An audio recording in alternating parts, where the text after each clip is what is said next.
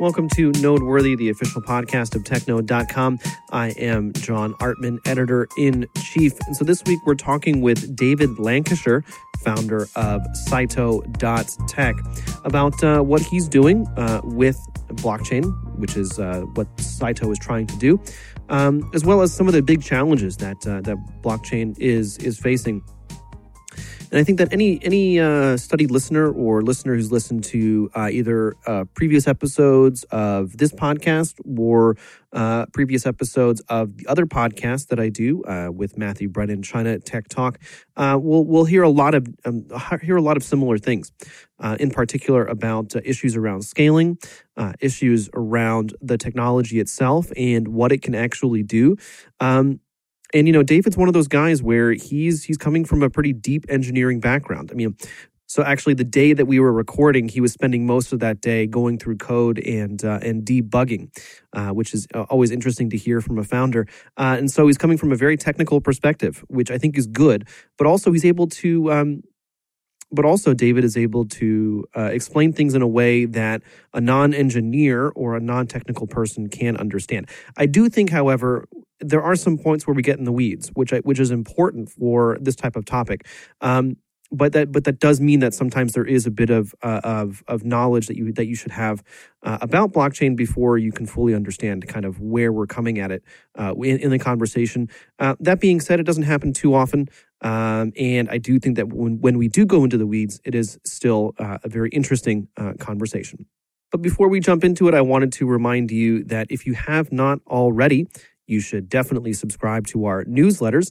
Uh, we send out newsletters every single day, including our daily briefing, a curated summary of the most important technology stories in China, as well as the China Funding Daily, a curated summary of the most important and biggest fundings in the startup ecosystem here in the Middle Kingdom. But without further ado, I give you David Lancashire. All right. Well, David, thanks so much for taking the time to uh, to join us on on the podcast today. Yeah, thank you for having me, John. So, uh, uh, the first question that I like to ask uh, people who, you know, our listeners might not be so familiar with is, you know, just give us a, a brief introduction of who you are, uh, what you're doing, and uh, and let it tell us a little bit about your China story. Uh, sure. Well, I mean, the China story is, I think it's interesting for everyone who's kind of ended up here.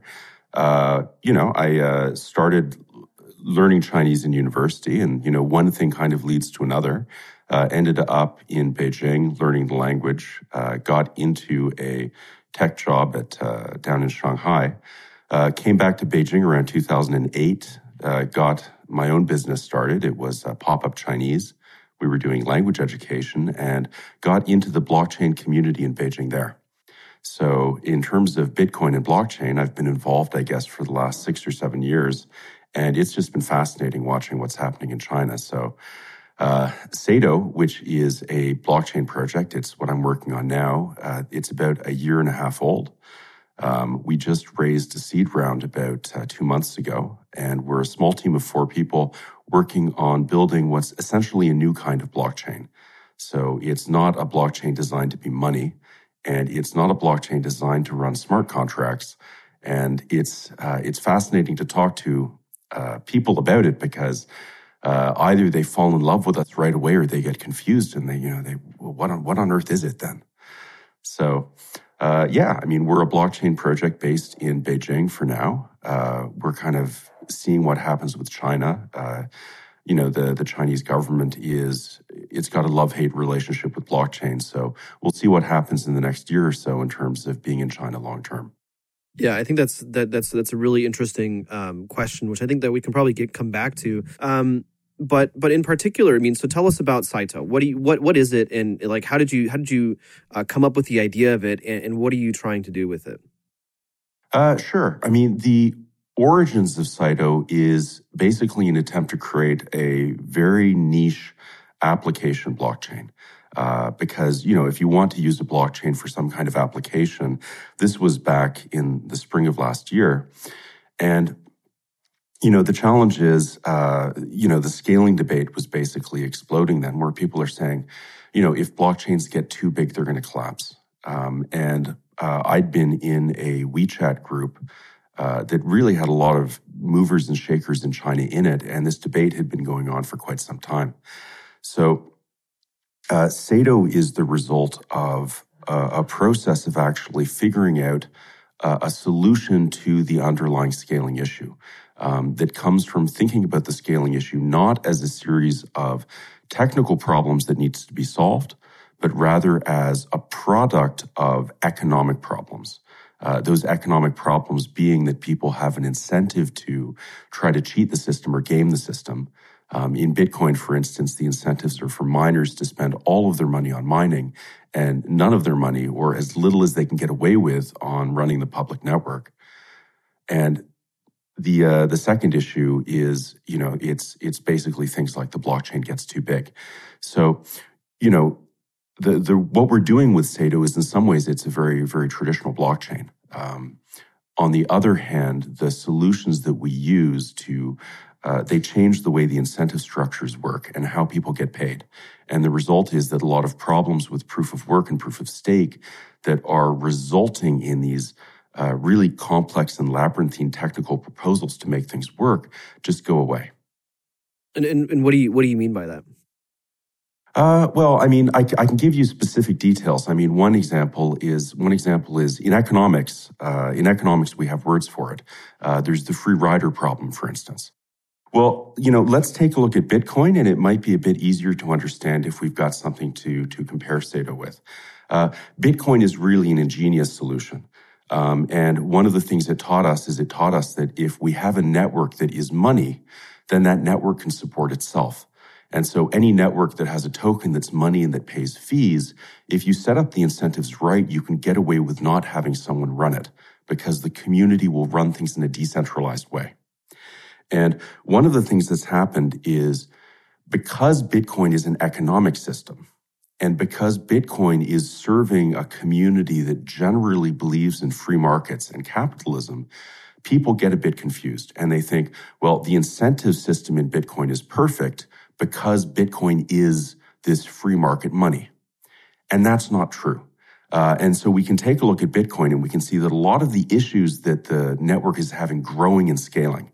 And by this, we mean expanding the number of transactions it can process are a result of the incentives not actually working quite the way we want them to. Uh, one very uh, one example of this, for instance, is you can think of miners. So miners are the ones that take these transaction fees.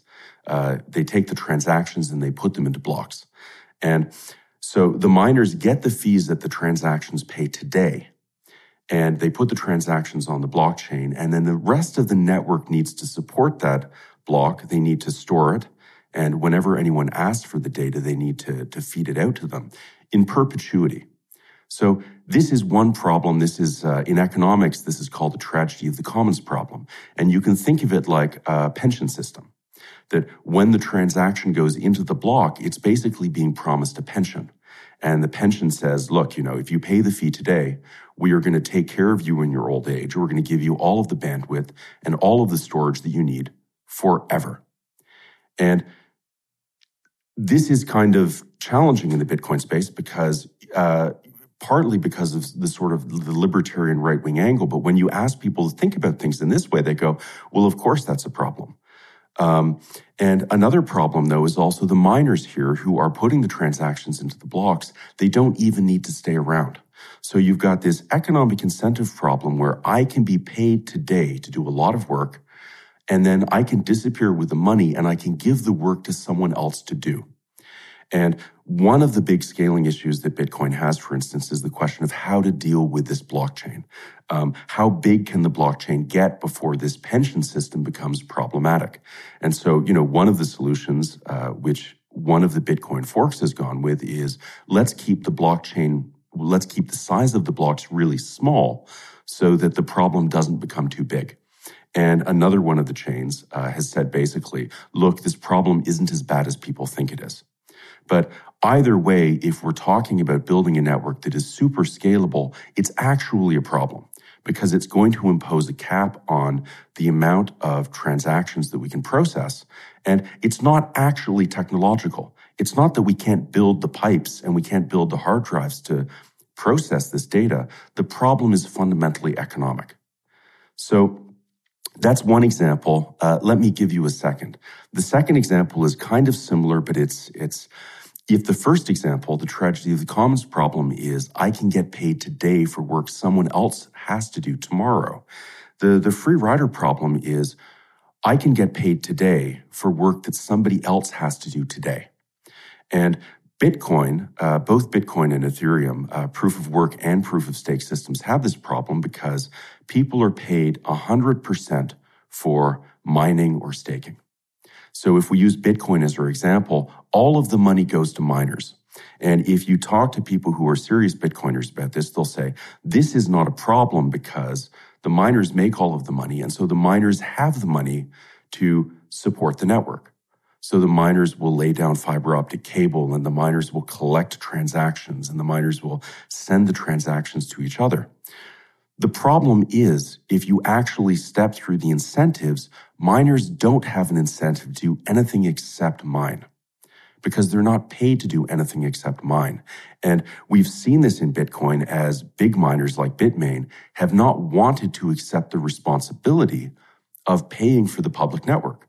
So as the network grows, as it takes more and more storage, as it takes more and more bandwidth, there's a financial incentive for the miners themselves to uh, to stop doing the things that the network needs them to do, and only do the things that the network pays them to do. And when we say that a lot of the scaling issues are economic instead of technological, this is what we're talking about because there are other ways of running networks like the commercial internet where you know, no one says, well, you know, if you say the commercial internet, we can move, you know, petabytes of data. No one is saying that's impossible because, well, we're paying them. However, a lot of these scaling issues in blockchain are because the, the work that we want people to do, we're not paying them to do. And so the people that get paid, they've also got an incentive to cheat. So one of the things we like to uh, give to people as a thought experiment is thinking about how many technical attacks on Bitcoin are actually attacks on the economic system. Uh, and I can go into detail if you'd like. I don't want to. I don't want to overwhelm you with uh, with too much tech. You know. yeah. No. It's uh, it's this, this is this is all good stuff. Um, I think that just just take take a few steps back. Um, I mean, so when we're when we're looking at at Bitcoin in in in particular, um, I mean the the block size, I think, is a really interesting issue. Uh, of course, um, uh, transactions per second, uh, the ability to process transactions is a really interesting issue um, as well. But I mean, like, I, I, am kind of curious. I mean, like, when we're looking at, you know, what's happening with Bitcoin right now, you know, Bitcoin ABC, Bitcoin uh, SV, uh, excuse me, Bitcoin Cash, um, uh, ABC and SV. Um, I mean, I can't help but like, but like, kind of look look back to to last year with with the original Bitcoin Cash fork, and and kind of wonder if if in, to what degree that was a bit of a scam, um, because you know basically what it was is that the miners who switched to the to the Bitcoin Cash uh, network, they they rewarded themselves pretty much with with double coins. So for every every Bitcoin that you had, you also mm-hmm. got one Bitcoin Cash coin. Uh, and that, and the, you know, this, this hasn't really happened since that original fork, but I'm kind of curious. I mean, so, you know, what, what do you, what do you make of that? And, and how does that inform kind of what's happening with ABC and SV these days? Uh, well, I mean, the SV ABC thing's fascinating, isn't it? You know, I, I, think anyone watching it, you know, it felt to me watching the fork news like it was watching election night, you know? And, and there's a small coterie of people who actually get that this is of critical importance. Like, how big is the blockchain going to get? Is China going to be able to participate if it maintains its firewall? Um, and, you know, the mainstream news just didn't get it. Um, the, you know, you had a lot of thoughts in there. Um, I think the, the really interesting thing, the two points I'd make about it is one, when we take a look at the SV versus ABC fork, we can see that all of the attacks there are economic attacks. So there were two moves that people were making. Um, the first move that was made was made by nChain, where they started piling their hash power into the BCH chain ahead of the actual fork. And what they did is they were lowering the rate of return that any other miner was having for mining uh, Bitcoin Cash. And what that did is it drove profit interested miners off of Bitcoin Cash to other networks. So this is really interesting because, you know, well, people are worried about technical attacks on the blockchain. Well, here we have an attack, or I mean, is it an attack or is it not? It's just how Bitcoin works. But if you are an ABC supporter who considers that an attack, no one is attacking these technological cryptographic primitives. What they're doing is manipulating economic incentives to get other people to behave in ways that benefit them. And that's the case basically of someone saying, look, uh, and it's actually it's a general security vulnerability with proof of work and proof of stake uh, generally, which is that if you are willing to mine or stake uh, at at enough of a loss that you push the network so that there's no return on on interest, no return on investment to other people, other people will leave. And if that happens, the question is, well, how secure is the network? And that's well, how secure is a network that's defended only by volunteers? Um, but kind of moving past that, you had, you know, we had the uh, the SV approach, which was, uh, you know, prior to the fork, they unquestionably had 80% of the hash power. Uh, and then after the fork, you had Roger Ver who moved in a ton of hash and he moved it in from another chain. And this is a really interesting thing because it gets back again to these economic incentives. If you are, uh, if you are mining on the Bitcoin algorithm, the existence of all of this hash power outside your network is an existential threat because it can do this. It can flood into your chain, and then the miners who are in control of your chain, all of a sudden, they can have these changes forced upon them. And again, you know, ABC people will say, well, this isn't a problem. This is how Nakamoto consensus works, but they are actually wrong. Um, and the reason they're wrong is that if the miners are in charge, the miners get to decide what chain exists because they can attack minority chains. So you could have a fork in that minority chain. It doesn't survive because it can't process any transactions. If you've got all of this hash power off chain, the miners lose this control. And, you know, another example of it's an attack, but it's not really a technical attack. It's, it's an economic attack. You can say, well, why haven't the, the BTC miners killed Bitcoin Cash? And with this fork again with ABC and SV, why are both of those forks still alive? Because we now have three major communities that are trying to build uh, economic uh, they're trying to build an economic network around the same hashing algorithm. Why why do they not consider the existence of these other forks an existential threat to their own security? And you know for us we we pull it back and we say this is another example of an incentive problem related to proof of work security. Because everybody wants to get paid and what that means is you've got, maybe you've got this security threat, like Bitcoin Cash forks away. And it would be, it's best if they get forced to use a new hashing algorithm. Because if they get forced to use a new hash, hashing algorithm, their mining and their economy is not threatening to flood in and, and, and swamp yours. But nobody wants to waste their money and their hash power to go and attack the minority chain because everybody wants to get paid. And proof of work by its nature doesn't have a way for miners to collude so that, you know, you can send 5% of your hash power to take care of that. And it's one of the really interesting things that people haven't been talking about with the fork, which is that we, we've had um, SV and we've had ABC, both of which are backed by really strong, really dedicated crypto players. I mean, both nChain and Bitmain have a roadmap. Um, and you know, we actually kind of prefer SVs in terms of it's a, it's a pure play proof of work, and we think it's we think it's a bit better. But you know, you've got these two strong players, and the ability for them to threaten each other basically boils down to this sort of hegemonic power position, where the only reason that nChain can threaten to attack SV is because you've got this really rich player who's willing to burn money to crush the minority fork. And what does that tell you about the security dynamics of proof of work? Well, it says, well, maybe, you know, well, we know that proof of work is more secure if you crush minority forks. But if proof of work requires you to be backed by a billionaire and have this hegemonic power in order for the network to stay safe, you know, is that a problem with Nakamoto consensus? And that's hard to say, but it's a good example again of just how what people think of as Technical problems are often economic incentive problems in disguise. Yeah, and I think I mean it's interesting because you you one of the things that I did I did want to bring up and this this dovetails really neatly into that is um, you know the discussion that that you had on stage at uh, TechCrunch Shenzhen just uh, a couple weeks ago. Um, and and I think that that a lot of the arguments you you've already made that that that you made on stage, but I mean I think that one of the super interesting things um, about uh, any a lot of discussions and and and and the technology in particular um, is that while there are significant potential security risks, we're not really at the point where where it matters. Um, what what what matters? I mean, ob- obviously, security security is is important. I'm not I'm not saying otherwise, but um, I mean, the, the technology is it itself isn't quite there yet. Uh, where whereas whereas what we're really kind of dealing with, I think, is is the human problem. Um, and this is this is true. You know, I mean, like like let, us just just for example, um, uh, blockchain for for supply chain. I mean, you know, everyone's a, a lot of the uh, a lot of supporters are um, saying, "Hey, this is this is a really great solution." You know, to, for to make sure that data provenance and uh, you know to that suppliers and and uh, and buyers can make sure that all the all the information is uh, transparent and easily accessible and, and trustworthy and things.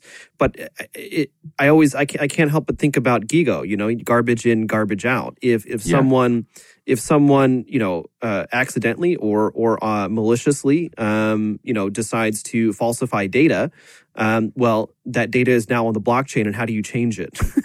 you know, um, yeah. so so it's, so it's it's one of those things where I think that you know you know kind of kind of what what you were saying before about you know economic versus technical attacks. I mean, an economic attack is is is something that has nothing to do with the technology itself. It has everything to do with the humans that that that are actually using it. Well, I mean, I, I disagree there. I, I, think that the the examples you're describing are valid, and I think they're really legitimate criticisms of blockchain. Um, and they're legitimate criticisms, particularly in the context of what we've seen in the last year, where you know there was a lot of blockchain mania. Um, you know, especially I guess last summer, more than a year ago, where you'd have all kinds of people who are, you know, I'm doing X on a blockchain, and then you know people get excited, and you know the questions that you're asking are are, they're the right questions to be asking because as you say, you know, garbage in, garbage out. The fact you're using a new kind of network doesn't mean that the business model works. Um, what we're talking about when I talk about economics more is how the economics are, it, the, the technology is people think that the technology is just cryptography and it's black box signatures and it's not that. It's the technology is structuring a set of economic relationships and a set of economic incentives. So you know not to get back to Saito but maybe to make this a bit clearer you know one of the problems or one of the questions with proof of work is you're paying the miners all of the money why do you do that? You do that because this is the only way you can give out money in a way that's fair. Because why do we use mining? Well, we use mining because we can measure the amount of work that people are doing, and then we can give out tokens in proportion to the amount of work people are doing. You know, that's why we use mining. You know, it's not that we have a fetish for burning electricity. It's not that everyone says, hey, great, you know, let's burn a lot of energy and heat up the planet. It's that this is technically, uh, it's technically the only way we can get those two properties measure work and pay people in proportion to the amount of work done. Now, the problem is, and the economic attacks come in, in the fact that, well, the work we're paying for is not really the work we want done. We want people to run the network. We're only paying for mining because it's a safe way of distributing money. And if that payment mechanism is not safe, then your network won't survive because everyone will show up with their hands out asking for food, you know? Like one example we give is Ethereum is struggling to figure out how to pay for storage and bandwidth, for instance. And, you know, you can, the, the problem they have is how do you take some money away and give it to people without having a system that everyone can just cheat? Because as soon as you say, well, we're paying for bandwidth, what's stopping me from setting five servers up in my basement and having them send data in a circle back and forth until I've racked up 10 petabytes? And then I say, hey, look, guys, I've spent a lot of money on bandwidth. So one of the fundamental problems when we talk about technology and economics is it really gets down to a core discussion of what is value to the blockchain. And this is the fundamental problem that Saito solves, and it's why it's a very, very big deal. Because if you look at proof of work, to Bitcoin, to proof of work, value is mining. uh, to proof of stake systems. Value is staking. Uh, but you know, if you want to pay for storage, if you want to pay for bandwidth, if you want to pay for decentralization, there's no actual way to figure out what the value of those is to the network. And you can't do it without either one of two things. Um, the current solution set that all of these networks are doing is essentially they're closing off the list of people who can get payment. So uh, if you take a look at um, you know, DPoS systems, they'll have things like validators. It's a separate class of nodes which are typically elected. And the network agrees that those nodes can get some money for doing some extra service. And in return for that, we're going to monitor them.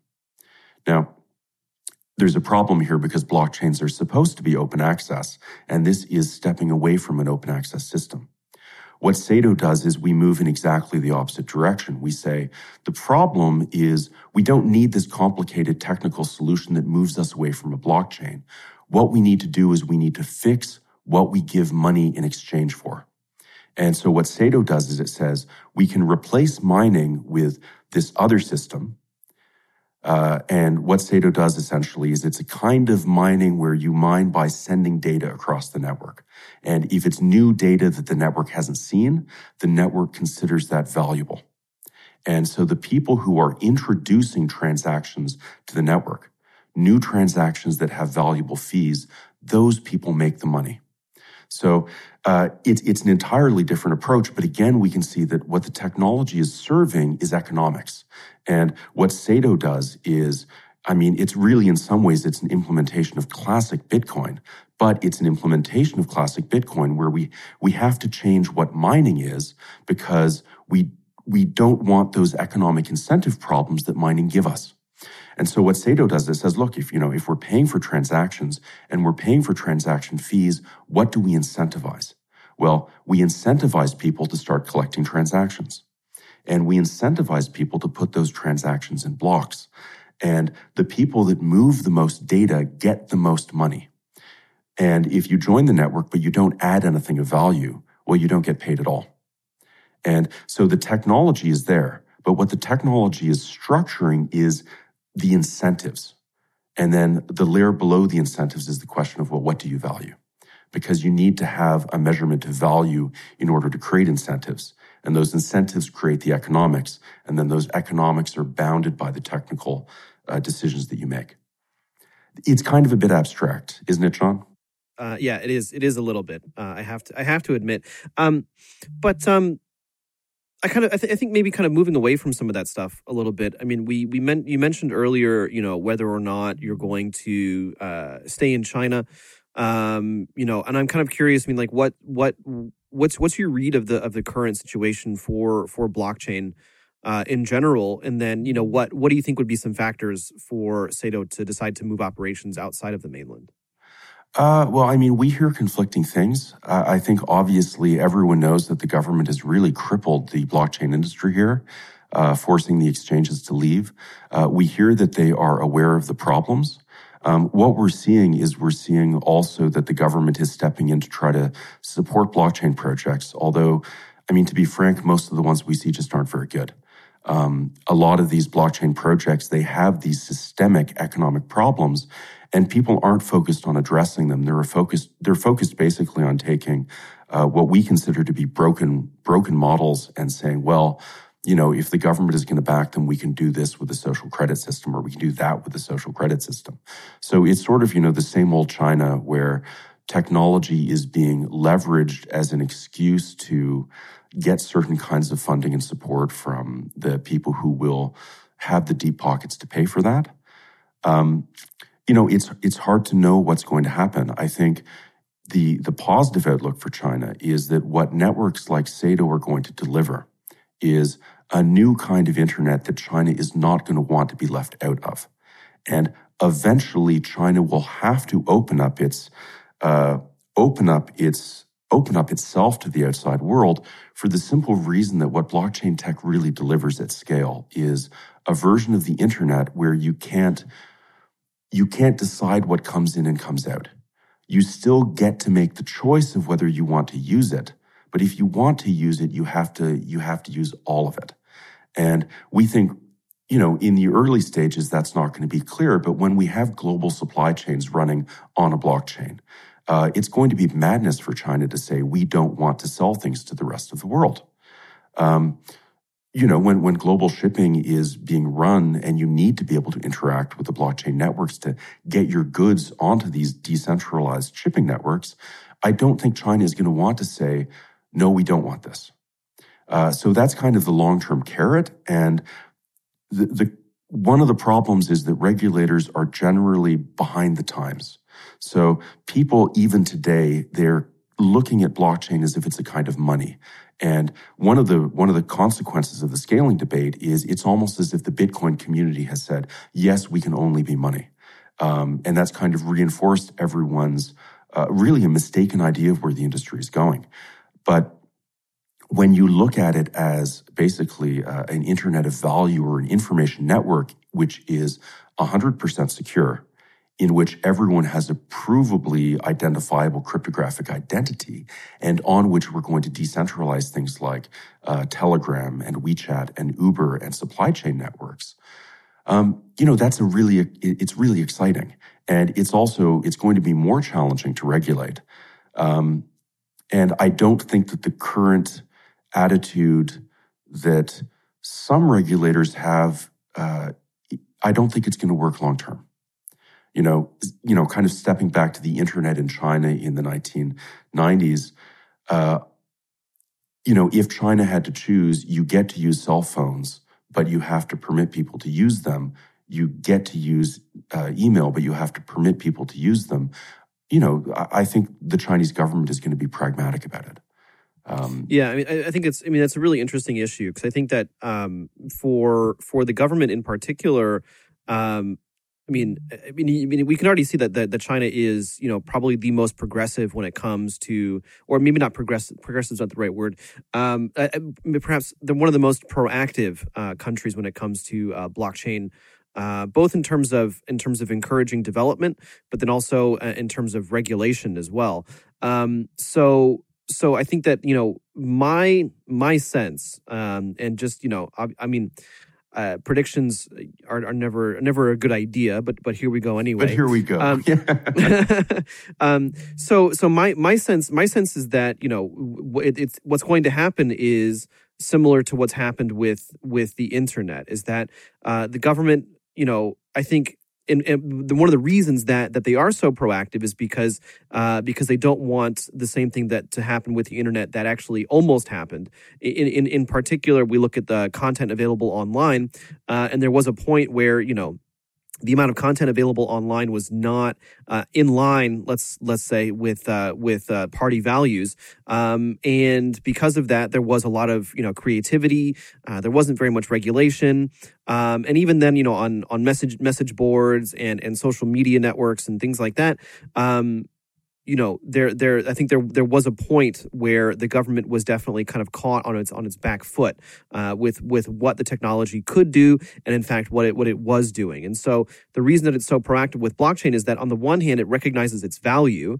Um, there's there's a lot of different there's a lot of different things that it could uh, help to improve in China, uh, delivery of of uh, public services, yeah. Uh, keeping keeping of uh, public records, um, also, perhaps even curtailing to even a larger extent uh, corruption. So, being able to track where where money is going, how it's being used, and and things like that in terms of procurement or or whatever. Um, but at the end of the day, there there I think what we're going to see is a blockchain for China and a blockchain for for the rest of the world, where um, as you were saying, I mean, like, so for global shipping, I mean, this is this is where interoperability comes in, right? Where um, the the Chi- Chinese regulatory bodies are able to say, this is our blockchain, and this is how it's going to interface with the global shipping network. I mean, that might be it. Uh, you know, you, you commented like a blockchain for China and a blockchain for the rest of the world. That's what the SV ABC split's looking like. I mean, that's one of the issues was does China get to does the Chinese industry uh, get to play with the blockchain, or the block's going to be too big? Um, you know, I'm I'm more optimistic. I think one of the things, you know, a lot of people in China, people focus on, you know, China and regulatory censorship and that, but a lot of the more pernicious issues are actually in the West as well. Um, in that, you know, when I take a look at something, when I take a look at Saito, you know, we think that what we're building is basically a version of AT and T. Uh, it's a version of the AT&T TCP/IP network where the network actually has memory and it will remember what data has been sent to you for a limited amount of time. Um, and you know, one of the questions, you know, if we take a look at the West, where you know companies basically are increasingly caught up in these culture wars, and you know, people want people want networks and they want websites to be responsible for regulating all of this speech. And there are now laws in place in, in various places where, you know, what, you know, Twitter can be held, held liable or, you know, uh, or, or some website can be held liable for this stuff. And, um, you know, that is, that is as much threatened by uh, blockchain technology in, in many ways, much more than what China is. You know, China can have its own blockchain. Um, you know, I'm I'm not as optimistic as you that they'll be able to firewall it. Um, I think what might actually happen is, you know, as, as the U.S. tries to, uh, you know, lever up on things like the SWIFT network, things like Bitcoin and things like blockchain should seem increasingly attractive because, look, if you want a global replacement for the SWIFT network that is not censorable by uh, a government that is doing things that you don't like, or if you are caught in a trade war. I mean, one way around it is to use a financial system that is not under the control of the person or the government that you find yourself at odds with. So, you know, we'll we'll see how things we'll see how things play out. I think it could go both ways. Um, I'm not optimistic that regulators anywhere actually are going to understand what happens. Um, I think they'll continue to be on the back foot. You know, so yeah. Yeah, no, I, I I tend to agree, but I mean, at the end of the day, um, you know, China China is is kind of a, a technocracy, uh, and so in that mm. sense, I think they do have a bit of a leg up when it comes to technology. And I don't necessarily mean in terms of uh, innovation in in in, in particular, because um, I, I, to be to be honest, I don't think we see much technical innovation coming from China. Yeah. Um, well, Saito, but, Saito, right? John, come on. Of course, of course. It's the new internet. Yeah. What are you talking about? Yeah, sorry about that. Um, so, um, but yeah, I mean, because the, uh, there, there, it's a technocracy, but it's a technocracy run by engineers, and engineers, it's all about uh, implementation uh, mm. rather than rather than technical technical innovation. So, I think that if any if any country might be able to have a handle on it, it could it could be China, but that handle is going to be uh, perhaps detrimental to the to the you know the uh, the the underlying thesis or the original yeah. ideology behind uh, behind blockchain yeah. um, and, and and and things like that. I mean, um, one one thing I'll say that China has China has a lot of really smart people on blockchain. Um, I'm thinking, you know, we met with Li Xiaolai, and that guy is sharp. Um, and we've met over time with other people running exchanges uh, in the in the Bitcoin community, and you know, these people know what blockchain is. Um, and they really like the message. And, you know, that's a huge asset for a country like China. Um, so, you know, we're, we're all hoping that, uh, we're all hoping that things loosen up. I don't know what's going to happen with Saito. I mean, um, we're considering a move to Hong Kong or Singapore, uh, maybe Australia or Chile. We'll see. Um, I mean, you know, it's things move so quickly, but um, yeah, I, I, I agree generally with what you're saying. You know, we'll we'll have to see what happens. So I'm kind of curious. I mean, you know, when it when when it comes from like so so me, I would say that I'm I'm I'm definitely an outsider uh, in in in blockchain. You know, I'm I'm not um, you know. Any, anyway, uh, I'm I'm definitely definitely uh, what what I consider to be an outsider of blockchain. And so one of the things that I'm always kind of curious about um, is you know there's there's a lot of companies and, and you know including yourself um, that kind of say hey we're we're we're doing this. This is this is kind of how we're improving. This is kind of what what what we're trying to do. And so my my biggest question is on the one hand um, so as a company let's say or as a protocol uh, survivability right? So if, if if if a company is kind of focusing on um, an incremental improvement or an incremental solution to to to a problem um, what's the likelihood of them, you know, ultimately winning in in the space, let's say. Um, and then and then you know also just like how many other people are doing uh, what what perhaps you or or what other other people are are trying to do. And so I'm just kind of curious your your take on that. Uh, I mean, in terms of what we're doing, uh, have you seen the film Ready Player One? Of course, of course. The, this oh, great film, you know. The book was and, better. And there's this. the book was better, wasn't it? Yeah. Uh, but you know, there's that scene, uh, the race scene, um, yeah. which was new in the film. It wasn't in the book, where you know it's like the guy has to turn around, and you've got you know the metaphor of the commercial rat race, and the subtext is like, look, if you want to win this, you can't participate in this commercial rat race. You got to turn that car around, and you've got to drive as quickly as as you can away from it. And that's how you win. Um, and that's basically what Saito is in the blockchain world. Everyone is building on proof of work or proof of stake. And everyone is developing these complicated technical systems. And it's kind of like when you've got like, uh, you know, a kind of a bubble under a rug or something, or it's like whack-a-mole and you, and you knock it, you knock it out here and something pops up somewhere else. And the reason that happens is the economic problems aren't fixed. And so if you develop a complicated technical solution to like, okay, now we're going to have validators that are doing this, all you're doing is introducing attacks on the system otherwise. So, uh, you know, I don't know how I don't know how survivable these other blockchain companies are. Um, I think most of the ones that are going to be money are just going to be crushed by Bitcoin. Uh, you know, my money would be on Bitcoin SV because I think they're the most, I think they're the purest most scalable version of Bitcoin that we're going to get. Um, that being said, I'm not worried about Saito because I think everyone on our team, I mean, I, I view it as the problems that we fix, we need to fix. And Saito is the only system that I'm aware of that fixes them. Um, and so this is what's really interesting us to, to me, actually, when we go out and we talk to people, we talk to them about the economic problems. And people are kind of surprised because they don't think about it as an economic system. And if I can kind of comment without going too inside baseball on you guys, you know, one of the things that people think about is, you know, people talk about a Bitcoin and blockchain and the Byzantine generals solution. And, you know, the, it's a solution to the Byzantine generals problem.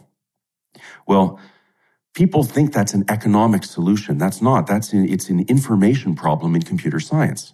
And the information problem is if you've got honest people who will honestly tell you what they think, how can you guarantee they're not malicious actors trying to fake you out in a crowded room?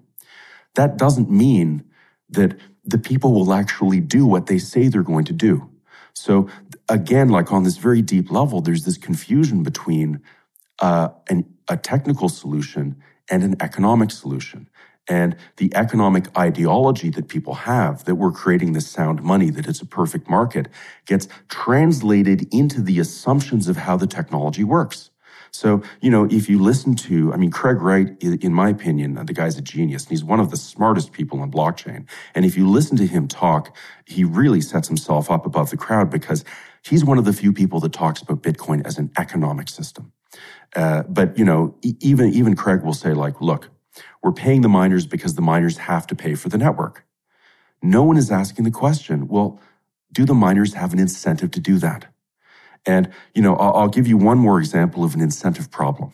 Uh, you know, picture it is the year 2150 and the block reward is dead. So all of the money that miners are making is coming from transaction fees. Now, in this world, you're going to have two kinds of miners.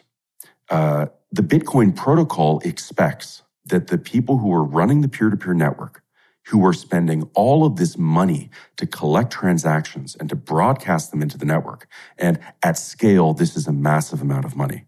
You know, you're running the networks and the servers that are collecting the transactions from everyone in China. So, you know, think of the amount of money that Bitmain will have to spend to support this infrastructure. And You've got miners who don't want to do that. Now, is it rational for the miners that are spending the money to broadcast those transactions to their peers?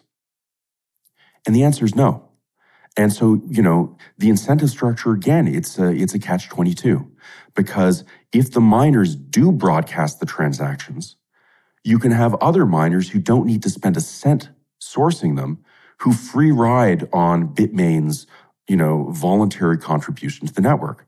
Now, if that happens, you know, if Bitmain is spending half of its revenue sourcing transactions running the peer to peer network. And you get another miner that spends none of its revenue doing that and it just latches onto Bitmain. Well, the miner that doesn't spend the money is twice as profitable as Bitmain. And hashing is an evolutionary arms race. So Bitmain is basically going to continue to go bankrupt and lose market share until they stop. So that's one outcome that's not very good. The other outcome is you can say, well, look, the, the rational economic solution to these free rider problems is you basically have to close the group of people who can benefit. So you, you close the groups so that the people that uh, pay for things, that undertake the costs, also get the benefit. What this would mean is this would mean Bitmain saying, look, we've sourced these transactions. There's no way we're going to give them to you parasitic leeches. If you want to get transactions to make blocks, you collect them yourself. Now, in this environment, if that happens, well, if I'm a Bitcoin user, who am I going to send my transaction to? I'm going to send my transaction to the biggest player in the economy because they're going to have the most money they're going to have the most hash power and they're going to produce the most blocks. So if I want fast payments and fast confirmations, my behavior as a consumer is incentivized towards making the network incredibly centralized. So, you know, again, it's like it's the technology. What are the incentives that we're creating and how does it work out? Because fundamentally, it's about money. Yeah. So so so I mean this is this is what's what's absolutely fascinating. Um, I think and and I think that it just goes to show that the principles of of the internet are still really at play because it's it's it's network effects. You know, um, if if if if a company is able to uh, build the the best user experience, and in, in, in this case, uh, the ability to to process and and broadcast transactions, yeah. um, and they're and they're able to give that that uh, uh, uh you know the the smoothest experience, then then more people are, are going to want to uh, to use um, to use that that that processor, which that which, which then gives them more power, and and you know you have the next Facebook or the next Amazon or yeah. or, or whatever. Um, this is well, I mean, you're you're you're gonna we're gonna get all of them running on a blockchain, and I mean, for us, this is why Saito is going to win. Um, we don't really have much doubt about it. Uh, you know, the the secondary outcome is that the techniques and tools we're developing get adopted by other chains as they figure this out. But um, yeah, so so but the so yeah, so the so the the, the point the point being is that um, I mean, we're. I mean, even even like in, even the internet was built upon this idea of of decentralized, uh, a decentralized peer to peer information network, uh, and then blockchain or or Bitcoin in in particular is you know a peer to peer decentralized value uh, network. Um, but at the but at the end of the day, no matter even even though the the beginning ideology, let's call it, or or the initial thesis was that that it is possible to build a decentralized network, the actual fact of the matter uh, the actual the end result is still going to be a fairly centralized system uh, because there's well well no it's not going to be. I mean with saito actually we solve the problems. So you can have decentralization at scale. Um, you know I, I, I fundamentally agree with you. It, it's also why the big challenge is scalability because scalability is what delivers network effects. Um, but on top of scalability, we also have to have low cost. So again, this is another reason that we're convinced Saito will be superior because, you know, uh, proof of work systems, you've got to be mining a lot of energy. And on top of that, then you need to pay for the network. Well, with Saito, you just need to pay for the network. So, uh, you, you, know, the cost of a transaction on the Saito network will be lower than the cost of a transaction on a comparable proof of work network because we're not running the network uh, for free and then doing a lot of mining. You know, if you run the network, you get paid for that. So, you know, both networks have the same costs in running the network. Its proof of work, though, has all of these additional costs which need to be layered onto transaction fees. Uh, the the proof of work permanent ledger blockchains, they've also got to store masses of data that Saito won't need to because Saito we have a transient blockchain. So if you are storing data on the blockchain and you're paying the lowest fee, well, the blockchain may decide to remove your data. So you better be monitoring how much you're paying for storage. And storage on the blockchain becomes a lot more like storage on Amazon, where the price of storage fluctuates based on market yeah. demand. Well, um, well. Anyway, I mean, I think I think that we could probably go back and forth on this. I'm going to make a final point, though, yeah. um, and and and I think that that that for me, the way that I see it, and and and um, you you probably disagree with me, um, but uh, but the, but but the way but it, but it really does feel like again. I mean, like, and this this analogy is used uh, like all over the place. It's come it's a, become a bit cliche, but cliches are coming to for become cliches because they they tend to be true. Um, is that is that we really are kind of like seeing seeing a, a fractal of of the of internet development, and I think what what what mm. what I'm thinking about in particular is that you know in the early '90s uh, there was a lot of technical innovation about what the internet was and what it could do. And so you have companies that were were again kind of what I was saying saying earlier, making like in- incremental improvements on on on on the protocols themselves or or how the protocols were being used yeah. or novel ways of transmitting and, and receiving information. But the thing is, I mean, eventually they were they were incorporated into larger companies. They became they be, they themselves became larger companies that are doing something different. Um, and so so from from mm-hmm. where I'm sitting, I mean, like Saito, for example, it sounds like a really interesting company. Um, and and what you guys sound, what you guys are doing sounds super interesting. But I'm also but I'm always just kind of like I'm I'm I'm also kind of in the back of my head thinking, okay, so you know, as as a as as a company, where where where is this kind of going? Um, and for the and this this applies for the entire industry because you know you can't. I mean, uh, to my mind, you can't really build a sustainable company on on you know just one or two technical innovations. You know, what's what's what what's yeah. the business model going to be? And you know, at the end of the day, you know like if if if if a bunch of these companies get bought up by larger blockchain companies well that's great uh, because then those those technical innovations obviously they were uh, useful uh, then they they will continue to be used and and you know they will continue to be iterated on yeah well you know john i'll, I'll start by saying i actually agree with you on most things so if I if I'm highlighting the things I disagree with you, it basically means you get a pass on everything else. Oh, that's great. Um, uh, you know, I, you ask about like Saito as a company. Um, we're focused on building the future. Okay. Um, so we don't actually know what it looks like. Uh, the win for us is a mass scalable decentralized blockchain across which we can run real applications.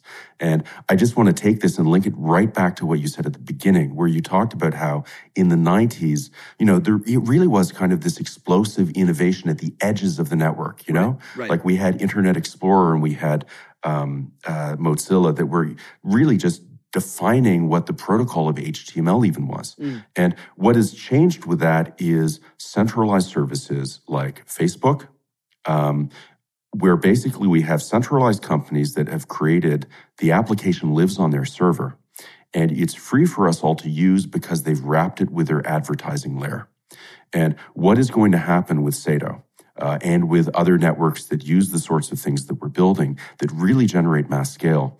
The fun thing, it's it, and it, it's it's going to be amazing to see when people actually begin to realize in the mainstream what is going to happen because the application no longer sits on the Facebook server. The application, it's like a Bitcoin wallet that runs in your browser. So there's no Facebook. And if there's no Facebook, but you're still using Facebook, well, who is developing Facebook? And the answer is there's no one Facebook. There are now 10,000 Facebooks, 100,000 Facebooks, because all Facebook is, is an open source application that interacts with the protocol of the information that is sent on the Facebook posts that I make on the blockchain.